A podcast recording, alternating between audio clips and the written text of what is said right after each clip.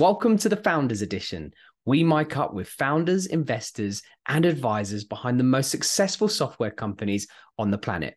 We are here to showcase the most effective mechanisms for sales go-to-market and dispel the myths around the best practice for the modern world. We are Hunters and Unicorns. Welcome to Hunters and Unicorns, the Founders Edition. Today, we welcome Jeremy Burton. Jeremy is currently the C E O of Observe Incorporated, a Sutter Hill Ventures-backed startup disrupting the observability market. A company he joined in its infancy, having worked closely with Mike Speiser. Prior to Observe, Jeremy was on the board of directors at Snowflake, having previously taken executive positions at Symantec, E M C, and Dell, where he was recognized by Forbes as the number one C M O on the planet. In this episode, we discuss how to get to customers before your product is ready, getting to product market fit in a crowded market, making your first marketing hire and the relationship between sales and marketing, the technology versus value conundrum, and the reality of the founder's grind from an experienced campaigner.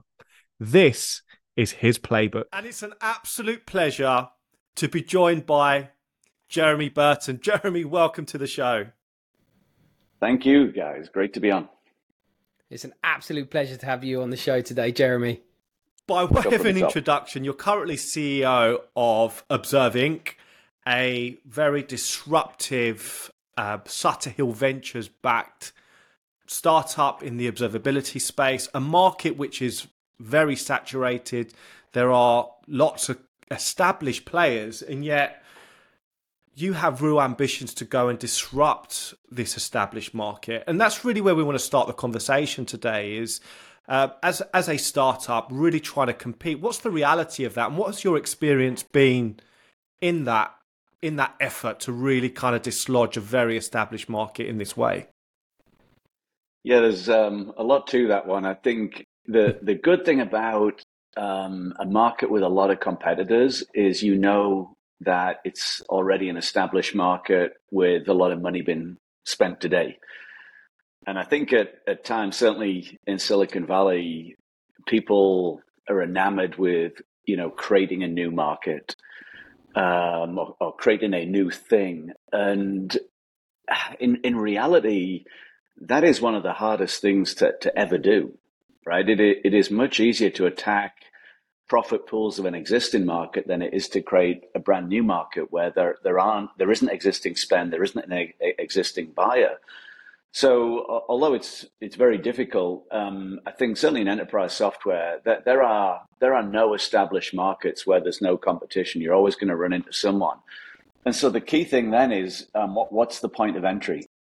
Um, you, you know, if there's if there's spend today, what are you going to go do differently Um, in order to take that spend away from them?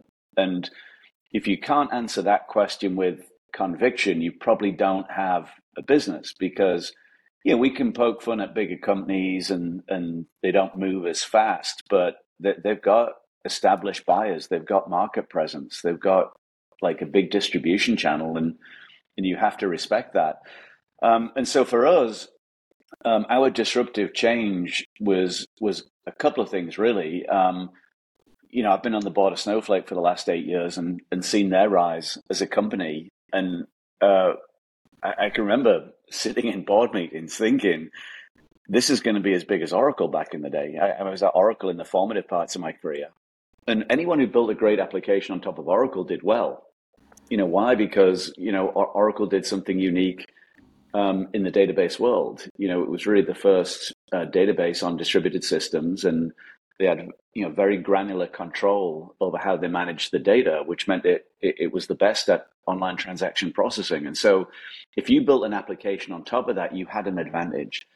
And so I w- was sort of thinking, even long before I joined Observe, it'd be great to be at a company that was building on top of Snowflake. Um, why? Because it is disruptive in the market. It's a new architecture, and they're doing things that you just couldn't do with a, a database uh, five, ten years ago. Um, so when Observe came along, although observability I guess some would say it is a new market, but really it is a coming together of three existing markets. Um, log analytics, of, of which, you know, someone like Splunk is the leader. Um, infrastructure monitoring, which uh, I think Datadog is probably the leader. And application performance management, which, you know, we could debate, but but New Relic is, is probably the most well-known, at least, if not the, the undisputed leader. Um, our belief is that those three discrete markets are going to collapse into into one. And so the T A M is huge, um, but you have to have like a disruptive change. If you're going to go to someone who has, you know, years and years and years of sweat equity invested in something like a Splunk, how how are you going to convince them that they need to change? Or now is the t- you know, kind of the why now question, and uh, and, and and sort of why observe and and you know for us it, it, it's a better way to troubleshoot your applications. But also economically, um, it, it's a step function change. And and some of that, or, or much of it, is brought about by the architecture that Snowflake brings. So having something, you know, very different um, as a part of your offering, it, it, you can't enter a crowded market without that. People won't pay attention. It's really interesting. Obviously, in order to go and be able to to start taking share, you have to come with enough artillery, enough, enough, enough um, features or capability for customers to even start listening or or paying attention. So, what was your mm-hmm. process? What were your initial steps in order to really kind of break through that and and and and get to the point where you are today? Yeah, it's a it's a great question, because um, back in twenty seventeen, even or early twenty eighteen, we had the founding team, and they were trying to figure out which functionality to build first. I mean, I said earlier there are three markets coming together, so you, you we're not competing with one company; we're essentially competing with three. But do you, do you go after log analytics and Splunk first? Uh, do you go after monitoring first? Do you go do you go after tracing first? And um, when I first arrived, the team, they were sort of barreling down this path of of uh, distributed tracing. You're building, you know, first like a next generation A P M tool, for for, for want of a better description. And um, I was like, huh, interesting. And you know, the founders, that they're, they're, they're all super smart engineers, right? And, you know, I, I, I can't argue technically with them about the relative merits of going down A P M versus log analytics. And Google were building this new thing called open tracing, and it was going to be the next big thing, and we should go do that. And so my, my value add when I came in the door was, well, that all sounds great. Why don't we talk to some prospective customers about this? And they were like, well, you know, Jeremy, we, we don't have a product. I'm like, that's fine. We can say whatever we want then. You know, we can just make something up. We can go pitch folks, and we can gauge their reaction to what we're saying. And um, I mean, this is where I've been in and out of marketing over the years. This is where some of that comes into useful. I've, you know, in enterprise software, you, you become very good at um, making news out of things that don't exist. And and so it was, it's like the perfect training for an early stage startup. It's like, we don't have anything. Okay, we need a pitch. Um, okay, let, let, let's make up a pitch. And anyway, we, we did about fifty customer calls, or customer, um, fifty people who might be interested in something we didn't have. And but what came out of that was actually precious, because we, we, we found one guy who was using a distributed tracing library out of fifty. And and so my conclusion out of this was like, guys, this tracing thing sounds interesting, and it might be the next big thing. But if we go down that path, we're, we're on this sort of evangelical sale. We're on a religious crusade. We're not we're not building a company.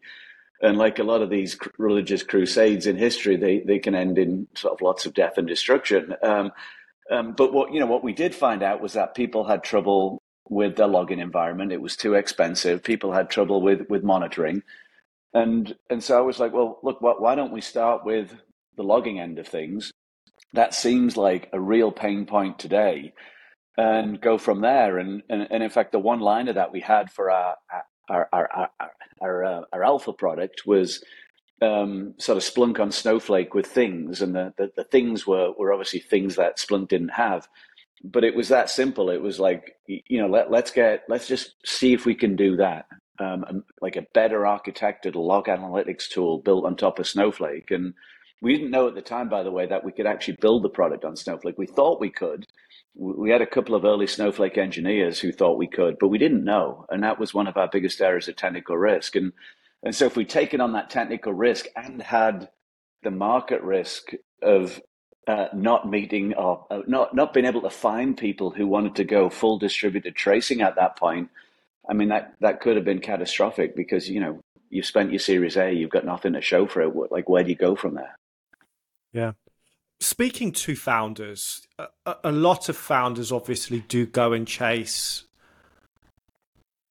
They they they try and sell solutions that they think their customers need, right? Rather than really understanding, re, rather than understanding what they need, they try and solve their technology issues, right? So so just just talking talking to them in terms of, you know, what your experience was in going through that and really kind of thinking about what the customer really kind of needs, understanding the buy the customer's buying process, and really kind of baking that in. What what what can you t- what can you say about that? Yeah, I think it, you know what the hard thing for founders is, particularly the, you know folks with a predominantly engineering background. Um, they spend their day and night thinking about a particular space and a particular problem and how to technically solve it, and they are you know often years ahead of even early adopters in terms of their thinking. And they're light years ahead of the mass market, right? And and the way to think about it is you've got to build a product that will be adopted by the mass market. Otherwise, you don't have, a, in my opinion, a good business. You have a niche business at best, um, or you have a business for specialists, or, you, you know, um, but if you really want to, um, you know, take a company public, you're building a product for tens of thousands of companies, not tens of companies, not thousands of companies, tens of thousands of companies. And they just don't have the level of understanding or knowledge about a product that like any founder would have. So th- there is an element here where you, you've got to meet the customer where they are today. You've got to understand what's their established workflow. Quite often, they, they don't live and die for your product. They they have a job. And what you're doing is providing, in our case, you're providing tooling to help them do their job. They're just trying to get through the day. And if you have them jump through hoops and your great technical idea of how they might want to reinvent their job, there's going to be too much friction in the sales process, um, and, and, and the adoption of the product is going to suffer. You, you might do well early on. You might be able to find a champion, a risk taker. You might be able to spend hours with that process. You might be able to overwhelm them with your S Es and get them to love the product. But getting broader adoption within an organization or within the market, um, there's, there's, you've got to limit the amount of friction. And that often means you've got to meet the customer where they are. That means you, you've got to listen to what their job is and what they're trying to do, even if that means put in some of your uh, like better, smarter technical ideas to one side. Um, and I, and I feel like, you know, with Observe, as as, as much as, um, you know, I'm, I've had quite a good career in enterprise software and quite experienced, we've made those mistakes. You, you get the product a little bit too, what I call a little bit too inside out. You know, all, all the, the things that we think are great, you put them on show for the customer and it confuses them. They, they, they don't get it. Um, and then if you're trying to swap out an incumbent, they gradually go back to the incumbent because it's what they know. It might not be better, it might not be cheaper, but it's what they know and it helps them get through the day. And so you've got to pay, I, I think, very close attention to like, what is the customer saying? What is the customer doing? And at times, you, you know, have that rule the day versus the technical feature or the way you think you ought to solve the problem. Um, you need the disruptive change. You, you need to have a core differentiator, but but even that's not enough, right? If you're to get sales productivity where you want it to be, you know, you, you need less friction in the sales process. That's removing objections in front of the customer. Do you, do you think you find yourself in a bit of a unique position, you know, working with the Sutter Hill you know, way against conventional, um, you know, venture capitalists and working with early stage first time founders, where you can be a lot more subjective, um, and probably less attached to the product and more into what the mission is. Yeah, I think, I think, look, quality investors is always an advantage. Um, you, you know, there's, uh, I, I like many do laugh at many of the V Cs that you see online and their great advice. Um, but I think with Sutter, and particularly for me, I mean, I, I have quite a history with, with, with Mike Speiser, and I, I know he understands enterprise software.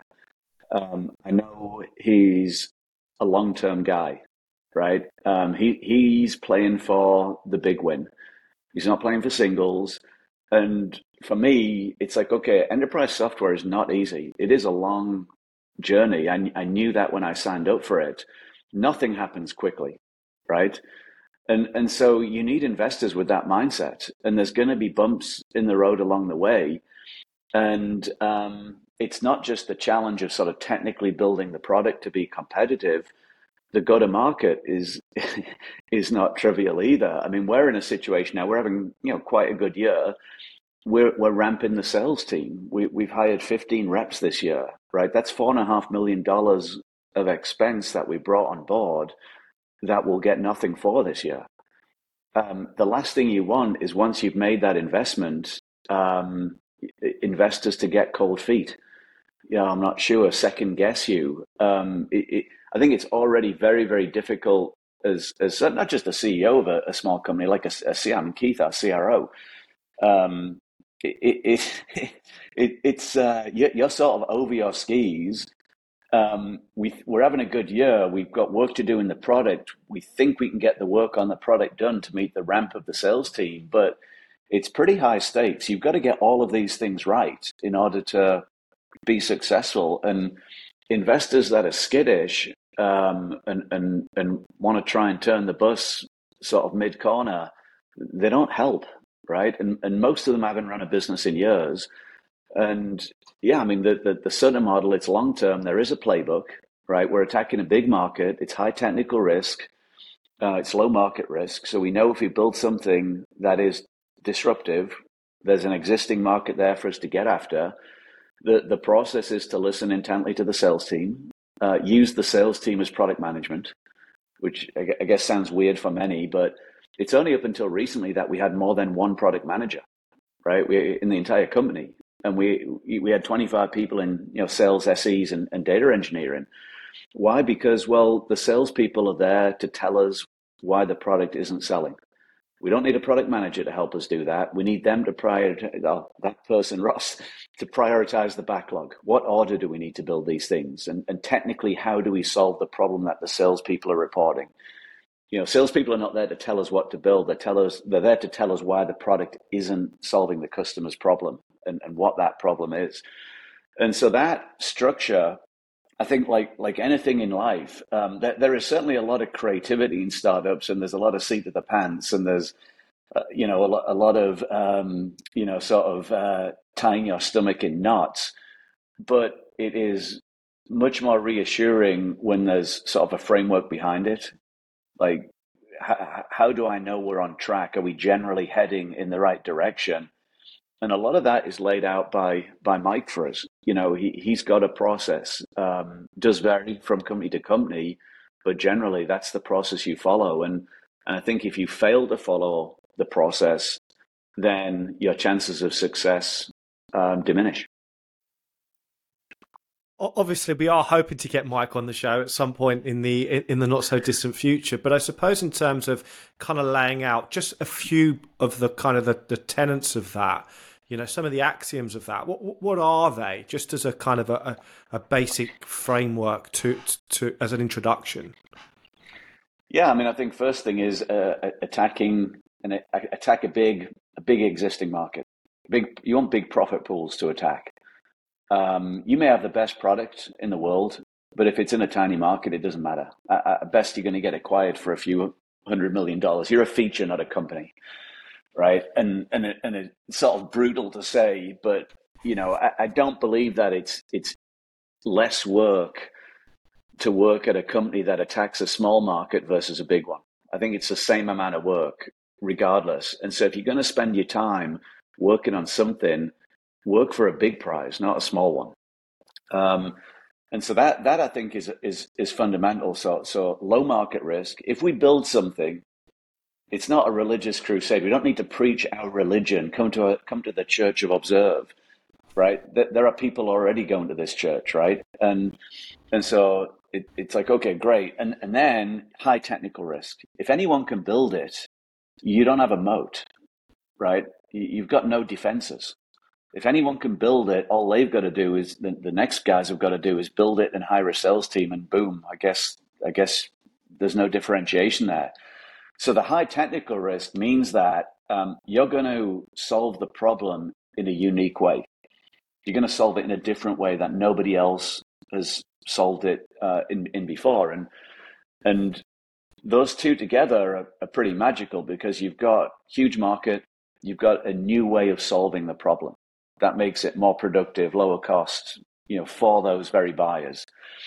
Um, and then you, you, okay, so now you've got the idea going. When you get your first um, or you're close to your initial product, I, I mean, I, I was, I think me and Mike went back and forward on this for a while. He was like, hire a C R O. You need a C R O. And I was like, eh, we don't have much of a product. He's like, doesn't matter.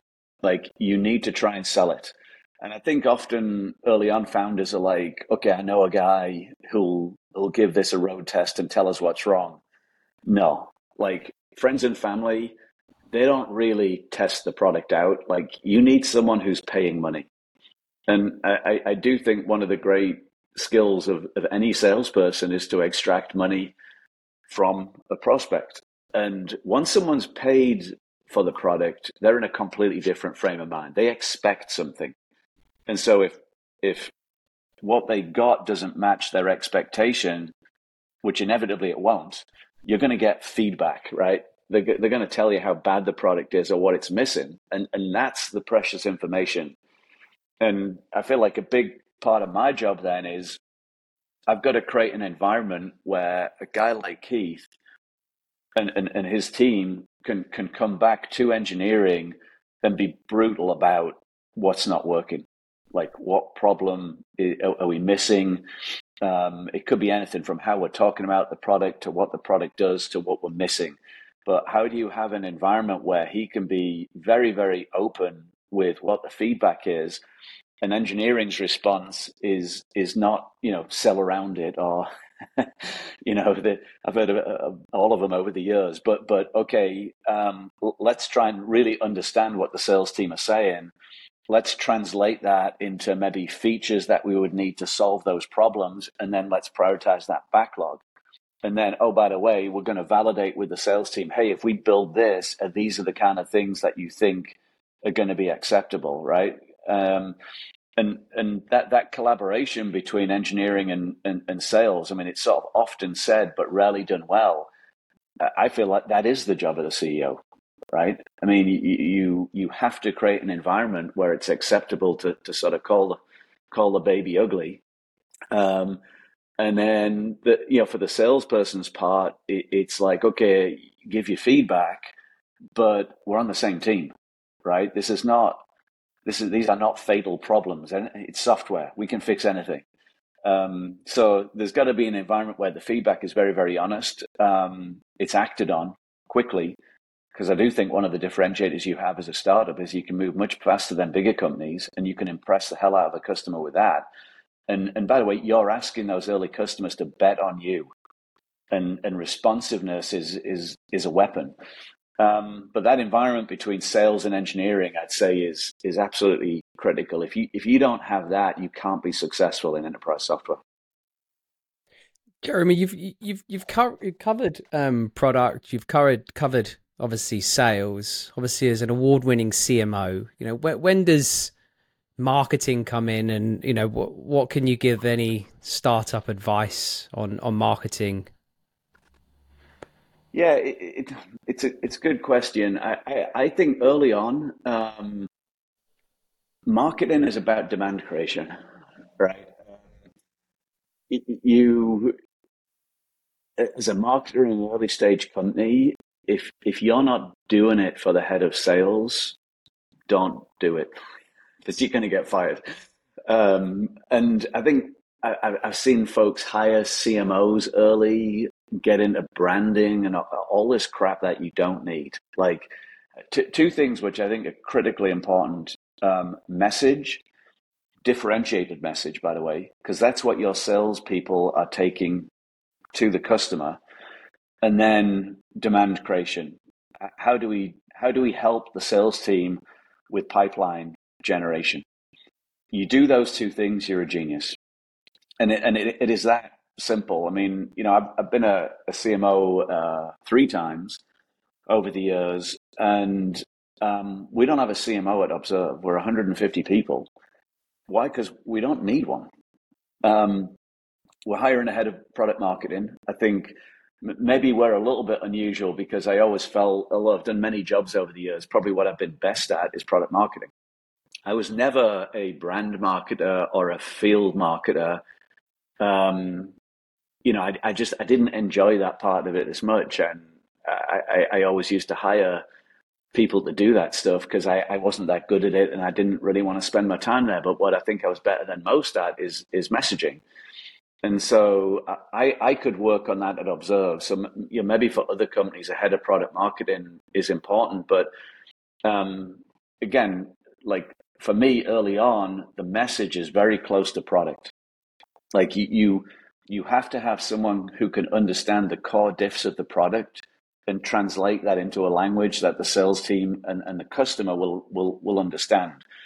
Um, find someone who can do both things, messaging and demand creation. Then, then I guess you could make them a C M O, but be very careful because most folks that you'll you'll find on LinkedIn that have got a C M O title, when they come in, they might not do just those things initially. You know, there's there's a whole range of things that I think a, a C M O likes to go and attack, and uh, it could cost you a lot of money. And by the way, if you don't have the message right and you start going bigger on demand creation, then uh, you're going to end up wasting a lot of money. You know, that that to me, that that was always the fundamental, like get the message right, test it with the sales team. Is it differentiated? Okay, great. Now you're ready to amplify it. Um, an undifferentiated message, and and and I, I've I've I've known people who've gone into that C M O role, and when they create the messaging, they, they they'll go to an agency, like a messaging agency, and I'm like, oh my God, so you don't know the message, and now you're talking to some other people who don't. Like, how's that going to end? Because they're just going to tell you what they told the last company, and so I'm all for testing messages. Right. But you have to have someone in product marketing or in the company who can understand the differentiation of the product and understand that how, how that translates to a value proposition in front of the customer. Once you've got that, that's what you amplify. Then you're going to get the meetings. Why? Because you've got something differentiated. So, yeah, marketing, it's, it's like be very careful early on.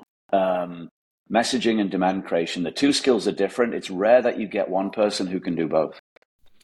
I just want to talk a little bit more about that whole kind of value differentiated messaging. Just tell us a little bit about what is, how do you know if you have a differentiated message, and, and what is a, a value driven differentiated message compared to a technical differentiation message? Yeah, I mean, there's, there's features um, which, which I view as sort of interesting. But the features are most interesting if you can quantify the difference it's going to make to somebody's everyday job, right? If, if you know, if I can make you twice as productive, is that interesting? Of course it is, right? But, but okay, so now I've quantified a difference. So quantifiable uh, value proposition is, is key. Um, how much better is your life going to be with my product? Don't tell me about the features. Tell me what's the benefit of the of the features, and and then look. Ideally, a little bit later, if there are other customers that have gotten those benefits, um, what's their story? And I, I think salespeople in general, they like to tell customer stories, and the best kind of customer story is one that has a quantifiable benefit. And then and I think this is why salespeople are wired this way, is then then they don't have to get into the technical nitty-gritty of the feature, right? I, I don't I don't want to explain this feature to you, Mister Customer, because I'm not an engineer. But if I tell you the benefit of it, then maybe I don't need to, because it solves the, the pain point or the problem that you have today. And I think all too often we get we get into the arcane details of the feature and how cool it is, and we forget um, why the customer cares. Why should they care? That all sounds cool, but why do I care? Um, and uh, I think a, like a good product marketer is capable of of, of understanding both ends of that. You, you know, both. Um, the the I'm I'm I'm not afraid to go to engineering or product management um, and find out the core diff, um, understand why or how it maps to pain points that maybe that the salespeople are seeing, and, and, and sort of put the two together in a in an easy to understand way. And I think that it you know that is the job. But quantifiable value proposition, it, it it's so much more powerful than endlessly talking about features. Yeah, so it's really interesting that you know, you've you've kind of alluded to the fact that marketing, the relationship between marketing, should be working in tandem with sales. What we do tend to find is a lot of kind of early stage startups, they actually start with the marketing function first before they even invest in in sales. What what do you say to that? I would not. I would not do that. Um... Here's why is, um, you know, marketing, it, it is, um, you know, it's a, it's a, it's a one to many game, meaning, um, you're, you're, you're, you're amplifying something and you're, you're hoping to reach many people through a single channel and then create some inbound. And, um, but a lot of those interactions via marketing are, are, are impersonal. And um, I, I feel like you, it's harder to get signal. Like, is what I'm saying actually correct? And and sort of before you know that what you're saying is correct, you're amplifying it, which to me seems like the wrong way around. If if you get a good sales leader, um, and and I'm I'm a big fan of like the player coach model, like Keith, our C R O. He's the C R O, but he sells. Like, you know, there are very few better in the company at selling Observe than Keith. And and so he can look a customer in the eye on a Zoom and he knows whether the message is working or not, and the signal is immediate. And then the next one, and, and I think this this is the process of iteration that you've got to go through when testing the message. And I, I, I would always say like a, a skilled salesperson who can find pain and then try the message out in terms of how does my thing solve your pain, you, you're going to get a like a much tighter feedback loop. And by the way, it really doesn't cost you any money to do that. Um, and when you've got it right, when you feel like you've got something, okay, I, I think that's the time for marketing. Like, we know that this works to this kind of a buyer. Let's put some money behind that and go bigger with it. And then we'll probably get a better response rate on our campaign. Yes, obviously a lot of founders try and lead with founder-led sales, right? They try and go and get those customers first. They're obviously wanting to get some sort of brand or some sort of pipeline generation going in that instance. What, what, what are the best ways, you know, if, if you are in that situation, what are the best steps that you can take to really go and be able to, to kind of tackle those first few deals? And, and what are the first steps in that, in your opinion? Yeah, I mean, uh, it, it's funny, when I, I always worked at bigger companies and I, I, I never used to use LinkedIn at all, right? I was like, eh, if somebody needs me, they'll find me. Uh, and now I use it all the time. And and I think your network is precious. And and if I have one regret, if you like, uh, many many regrets in the in the in the in my in my career. You you know you, you when you analyze what you did earlier in your career, I think everybody sort of shudders and, and think, why the hell did I do that? But I think one of the things that is is super important is is keep in touch with people, build a network. It's never been easier to keep in touch with people, and when you're at the, a bigger organization and people come to you, it's easy to feel like, oh, well, my network's the people in the company. I don't, I don't need to spend time on that. I don't need to invest time in that. But when you need it, you really, really need it. And I, and I wish I'd kept in touch with, with more people. And the, there's certain folks that I've met, you know, in my career. I always, I always think of, of Joe Tucci at E M C. He, he's not, not just an amazing guy. He knew everybody.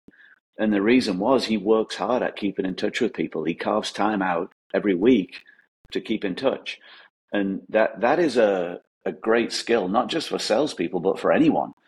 Um, because that network then, you, you know, yes, obviously your friends and family are going to be on there, and certainly, you you know, you, you can have them take your product, but they're going to know people as well. And so you get reach through that network, and that that's like a warm introduction is still the best way to enter a company and, and get them interested in something that you're doing. And, uh, you know, so I, I would say, you know, that early founder-led sales, go go through the people you know. Um, I, I would be, although it always sounds tempting to get someone to run up your product in their private environment and give you feedback, that's not it. Um, you've got to be able to sell. And, and, and if it's someone that you know, they'll they'll give you probably good feedback on what you're saying. They'll probably be, you know, honest if it's hitting the mark or not, which, you know, when you when you reach it like a, a general prospect, that they're, they're not maybe going to give you feedback on the message. They're just going to not call you back. You know? um, so, yeah, I, I'd say use your network. Um, I, I think Link, LinkedIn is a wonderful tool. I use it all the time. I've never begged so much in my life, and it is the the tool of choice for begging. Jeremy, I think we've talked quite a lot about lots of the challenges and the, you know, early stage founders and even yourself experience in, you know, in bringing a new product to market or disrupting an existing market. And I think we've got to be fairly sympathetic to, you know, your typical profile of what is a, a first time founder, somebody in their, you know, mid to early twenties, um, you know, little to no experience. Um, Then you put the pressure of when we talk about venture capitalists and the advice that they're giving. Do you think the system in itself, in its current state, is is working, or do you think it's broken? Oh, that's a great question. I um, it works. Look at the value created, right? And it, it works, right? It does. It's flawed. I mean, and when money supply is free and easy, it's more flawed. Like the last couple, couple three years. I mean, look at the valuations we were staring down a couple of years ago. That that's the flaw in the system, right? Um, anybody who's had a decent exit in tech decides they want to be a V C. They invest a bit of money, and in a good market, they they might make a bit and convince themselves they're a, a genius, and then they go put thought leader on their LinkedIn and. Um, And, and uh, you know, that's the end of that. Um, but no, I, I, it is flawed, but I, but it but it works. And I, I, I look at, I mean, the, the, I mean, Mike Speiser at Sutter Hill, right? I, I, I uh, feel very privileged to have him as an investor, right? Uh, um, I try not to beg Mike for money too often, but he gives us money. Mike was the guy twenty years ago I was given a pay rise to, right? He was my head of product management. So, and, and this is the beautiful thing about Uh, the venture community in Silicon Valley and tech in general, which I've I've been enamored with for, for the best part of thirty years, which is um, there's a lot of risk takers. They've benefited from people betting on them, and now they're betting on people like them coming up through the ranks. Um, and so I think it's all too easy to to pick at the, the flaws um, in the system, of which there are many. Um, but I, I look at the, the value that is created by tech companies and look at Silicon Valley and how it reinvents itself. And, you know, look at the, the US's dominance of the tech industry, and most of it is driven out of Silicon Valley. And, you know, if there's ever a definition of a working industry, this is it. And it's been that way my entire career. And, I, you know, I, I do feel like very privileged to be a part of it. And, and, The there are very few industries that you can go into today where you can be in the right place at the right time and you can make a million bucks. You can make life-changing money.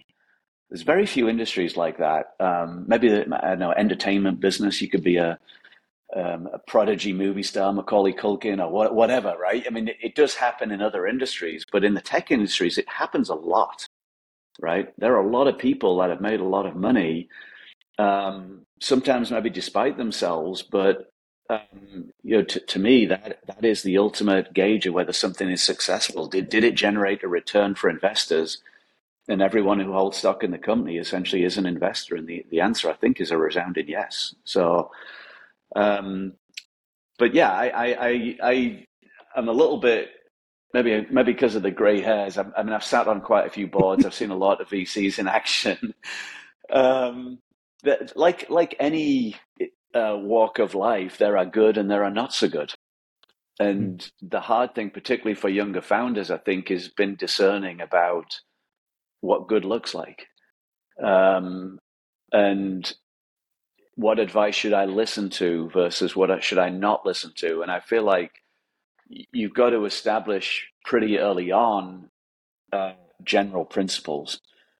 Like, uh, you, you know, rationalize all of the noise down to a a small set of things that sound like the right thing to do. And and and tech can be an industry where you, you sort of get bamboozled with words and um, cliches, but the basics, I think, are very simple. And I think the, the great founders that I've met over the years, they've got that locked and loaded. There's basic principles that they follow, and you know, they, they, they don't deviate too much from that at all. I mean, I, and and as I said earlier, I mean, Mike, Mike Speiser, I mean, he, yes, he's a venture capitalist, but he's founded a lot of companies. The Sutter model really is to found companies and hire founding teams in. And he acts and operates like a founder, and he's got amazing clarity of thought about what the right and wrong approach is. And if you've got that clarity of thought, I think it's much easier to navigate what is a very, you know, often noisy and, and confusing environment. So uh, my my final question to you, Jeremy, today is is is one of product market fit. I know we've spoken a lot about product, but in general, there are there's a lot of kind of with with so much noise in the industry, with so many so much ups and downs, and you think about risk, you think about reward, you talk about all of those things. A lot of it does distill down to, you know, product market fit. And I just want to take your view. If you were to summarize product market fit in the most concise way that you can, what what would that what would that what would that look like for you? What is product market fit? For me, it's quite it's quite simple. I mean, if if if you can generate seven hundred fifty K of new A C V per rep um, as the starting point, and and the following year, you can see a path to getting that up to eight, nine, a million. I, I think you've got the market fit. You you can you can have a early on. You, you can have a good quarter and and, and hit the you, you know the, the, the let's say two hundred fifty K per rep or two hundred, you know, whatever, somewhere between two hundred and two hundred fifty K. You can do that in an individual quarter, but you won't do it two or three quarters in a row. Um, or you might have a couple of big deals at the end of the year and convince yourself, hey, I've got two reps, I did a million and a half dollars, seven hundred fifty K a rep, I've, I've got market fit. No. But in general, um, and, and the reason why I love product market fit in terms of sales productivity is because it's nothing to do with the product. Meaning it's, it's at the end of the day, building a business is about selling something. And if you can't sell that thing, you don't have a business. And so why not determine market fit in terms of your ability to sell? And you know that once you've got sellers able to come in, get productive and do the seven hundred fifty K for a year, if if you can keep repeating that, you have a great business. Um, you do, because the value in these companies is created not in years one, two, three, four. I mean, look, Observe, this is our fifth year. Um, there's no value created really at this this company at this stage. You want the value in years eight, nine, ten. That that's when you get the five, ten, fifteen, twenty billion dollars uh, evaluation. You'll never get to that if you don't get these formative years right. If you go too soon, if you think you've got it, and you scale the team and the product's not ready, you'll never get to those kind of valuations. You'll get acquired by someone much earlier because you'll have a bump in the road um, on the growth. So for me, it, it's all about sales productivity. And if your salespeople cannot hit that productivity, um, you know, again, I see a lot about like, it, it's maybe the classic cliche you hear in a board meeting. No, we have execution issues. You, you know, and, and we'll swap out the sales leader, or we, we need different reps. It's never that. Like early on, um, it's always the product, I, I, I would say. And, um, and and so early on, you've got to get the kind of sales leader in who's maybe not just about the number. It, it, it is about getting the product where it needs to be, such that later you then can scale. Um, but early on, I'd say pre-market fit. It's almost never the sales leader's fault if you don't have market fit. It's it's always the product. And and this is why, again, I go back to what I said earlier. If you've got an environment in the company where it's okay for the sales leader to come back and be brutally honest about the state of the product, and you can reason about that, and you can come up with a backlog to to, to fix those problems, then you're well on your way. A number of iterations of that, you, you're probably going to get there. Um, and I think, though, there's a there's a desire to Um, you know, we got to grow. Um, you know, the, the, the, the, I've heard and seen this, that V Cs that, well, if we don't hit X this quarter or this year, then there's no funding next year. Uh, and that can be the kiss of death. You do, you, you you're going to do stupid things. You, you're going to go take that maybe bigger deal with that bigger company that's asking for something that's off the beaten path, and you're going to divert your engineering team, you know, for God knows how long, and then they're not going to be working on the features that are needed to satisfy the requirements of your I C P, right? There is an ideal profile for an initial product. The more you deviate from that, the more your engineering team is going to get sidetracked. That that means you're not going to get the product to the point where it can drive the levels of productivity and sales that you really want. Um, so market fit, again, everyone seems to have their own definition. I mean, I, I feel like, you know, yes, of course, you want your early customers to love the product. Um, but if they love the product, they're going to buy more of it, right? You, you're going to get upsell. I mean, new A C V can come in new logos, but it can also come in upsells. Well, if they love the product, more people are going to use it. So you're going to get more new A C V that way. So for me, everything comes back to sales productivity. And if your sales team are not productive, your product isn't ready. Great. Incredible. Well, I think this is a, a great. Sorry, I was just going to ask. I don't think we've necessarily asked the question of where where Observe Incorporated are in regards to that product market fit and where you are in your life journey, in, in the business journey. Um, so it'd be interesting to maybe just ask that question yeah, as a final close. question. Yeah, yeah. I mean, it, it it's a roller coaster.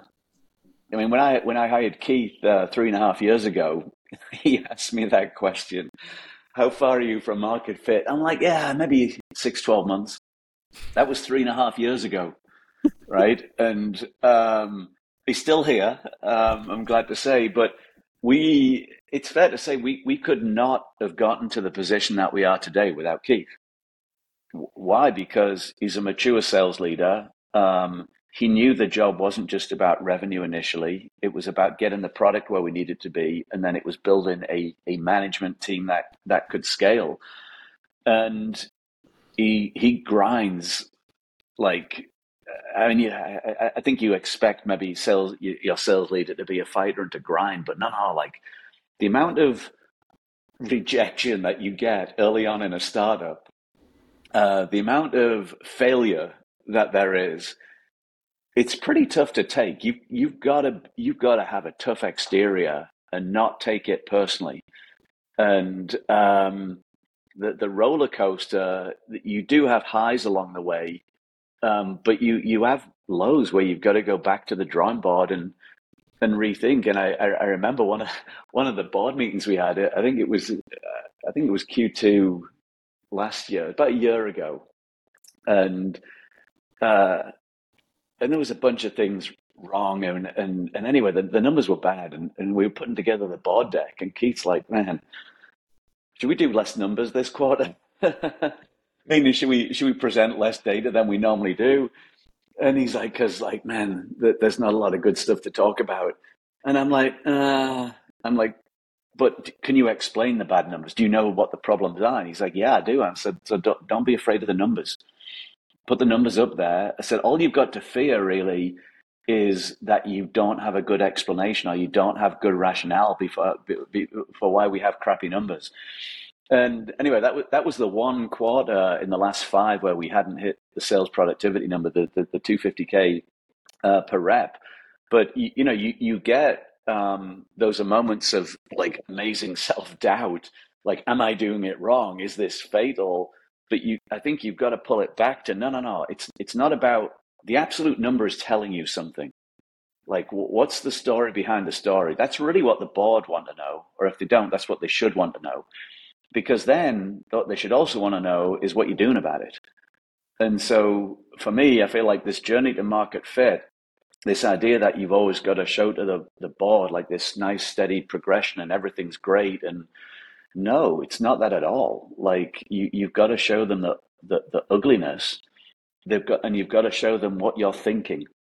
Like, wh- why is that the way it is? And, and what are you doing to put it right? And when is it, it going to be right? And um, yeah, I, I feel like uh, Observe, we, we've we've been searching for this market fit for a couple of years. I think I think we're very very close. Um, always maybe hedging on declaring victory, um, but no, I mean we, we we hit our annual number just after mid year, so th- things feel pretty good um, from that respect. We we know though we still have a couple more quarters of work to do on the product. Um, we hired a great head of engineering from Stripe, uh, Chi. Um, he has got an attention to detail. I, I sort of call it the last mile.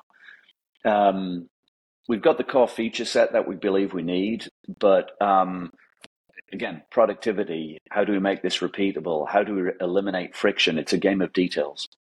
And Stripe have got this amazing sort of attention to like developer experience, and at every step of the way in a, in the in the like in, in the regular workflows that people do every day, what's the friction? Where are people getting hung up? And it's a hundred little changes that you would make to the product. And so I feel like, okay, this guy knows how to get us through that last mile. We can now bet on ramping the sales team because the core feature set's there. I, I know the core feature set's there because the pipeline is huge. The question is, can we convert? And, and conversion is about friction. It, it, it's about, are the customers in the pipeline going to have a great experience with the product? Um, if they do, we'll, we'll, conversion rates are going to go through the roof, and feel like, okay, then that's that's the breakout that we're all looking for. So, yeah, I, f- I feel like we're we're very close. I think we've got a couple more quarters of work that we've got to do on the product, um, but. Look, we're, we're ramping the sales team, and, and that is a sign that you feel like, you know, we're, it, it, it's go time. Incredible. Incredible. Yeah. Great. Uh, so uh, I think this is a really great time to kind of reflect on some of the things that we've heard. There's certainly been some some um, some profound takeaways from this time with you today, Jeremy. Uh, I, you know, if we were, if I was to kind of summarize the things that really jumped out was, you know, go and, and, and meet where your customers where they are. I, I think everything that, that you do in in this in this world of SaaS, it's all about, it all starts with understanding the customer and, and really being able to listen to the customer. And whether you're you're developing the product or whether you're using your sales organization to really give you that feedback, it's essential that you're able to create these continuous feedback loops in, in a very, very kind of open, transparent, and mission-driven way, which allows you to really kind of navigate and, and calibrate your way through to that kind of product market fit state. And you know, for, for, for all the founders that are listening, but also for, for sales execs and and and the V Cs and, and lots of, you know, different types of individuals that listen to this podcast, I think that this has really, really resonated in a in, in a very, very profound way. So I want to say a, a huge thank you for taking the time to speak with us today, Jeremy. It's been an absolute pleasure. And uh, yeah, I want to thank you once more for uh, for speaking with us today. No, my pleasure. Thanks for the invite. Oh, yeah, it's been an absolute pleasure. Thank you so much for your time today, Jeremy. So to all our listeners, If you've enjoyed the show, please do subscribe to our various channels, iTunes, Spotify, and YouTube. All the links are in the description below. We look forward to welcoming you back for another session soon. Thank you.